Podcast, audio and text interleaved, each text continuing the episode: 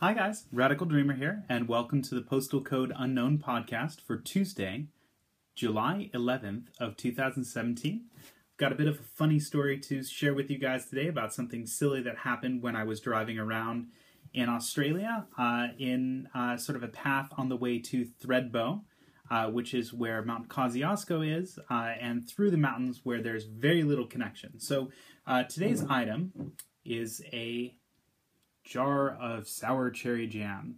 Now, again, the story almost has zero to do with this this jar of jam, but one of the coolest parts about souvenirs in general that I really enjoy, and I think part of what I really like about doing this project here, is souvenirs can sometimes evoke memories of events or stories that aren't necessarily related, but really remind you of experiences that you had. So that's the cool thing about pictures and things that really sort of like bring things back. So when I saw this jar of jam, I remembered how I ended up getting it.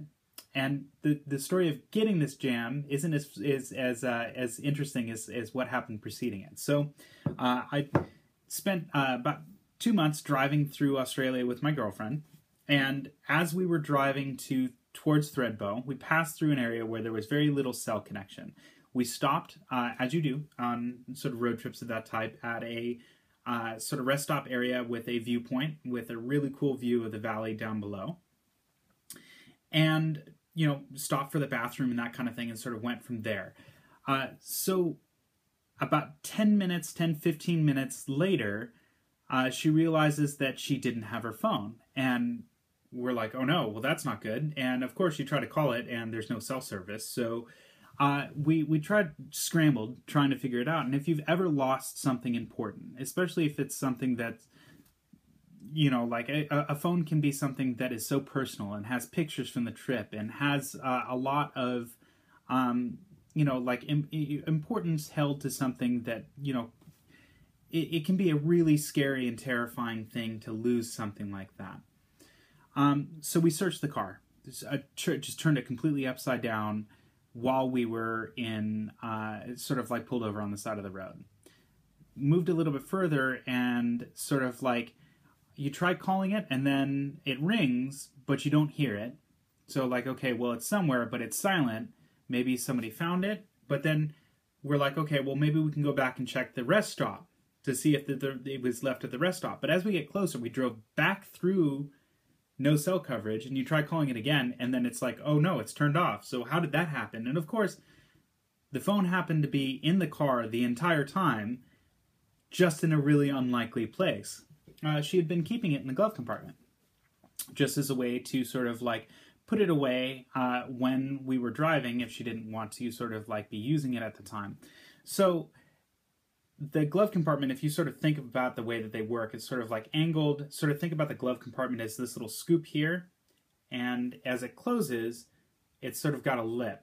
Now there's a space, sort of like between the lip and the scoop, that sort of slipped the phone in back behind it, and the phone was on silent, so we had no idea where it was. And it wasn't until we sort of like took the glove compartment out that we found the phone. So uh, I, I suppose like the lesson of that story is just don't put important things in the glove compartment of that type, I guess, or at least not something that could s- potentially slide behind. So, like, I mean, because using the glove compartment or putting important things is there uh, is kind of the important thing. Or maybe if you're putting your phone on silent, put it on vibrate if you can. Um, but yeah, so we, we, we bought this jam because we were starving and well, I bought this jam to sort of put on some of the bread that we bought because we were starving. We stopped at this little bakery, and I thought, oh well, this would be great for peanut butter and jelly sandwiches as we're making lunch on at rest stops and stuff like that along the way. Um, so seeing this this jam just reminded me of that really crazy story, and I think that's the magical thing about souvenirs and things that really sort of bring up these stories that I probably would have completely forgotten about if I hadn't been reminded. So, um, yeah, so yeah, I hope you enjoyed that silly, crazy little story. Um, and I hope nothing like that ever happens to you. But, you know, if you lose a phone in a car, check the glove compartment. Thanks for watching, and I'll talk to you again tomorrow. Thanks for watching. I hope you enjoyed today's video. If you'd like to see more of what I've been doing outside of these videos, you can see more at theradicaldreamer.com, where I've got articles and photographs uh, with travel advice and stories uh, that aren't just in a video format. Uh, uh, you can follow me on Twitter at One Radical Dreamer or on Instagram at A Radical Dreamer if that's uh, something that you're more interested in. Uh, if you're interested in supporting me, I do have a Patreon page up as well, uh, which you can find at patreon.com slash The Radical Dreamer. Uh, and that's a way for as little as $1 a month you can help support me get better equipment and do more videos of this type and make a whole bunch more cool stuff to share with you in the future. Uh, and last but not least, uh, if you like what you've been seeing on YouTube, please like, subscribe, and uh, send a couple comments. I'd be happy to answer more questions in future episodes of the podcast. Uh, hope you have a wonderful day. Thank you. Take care.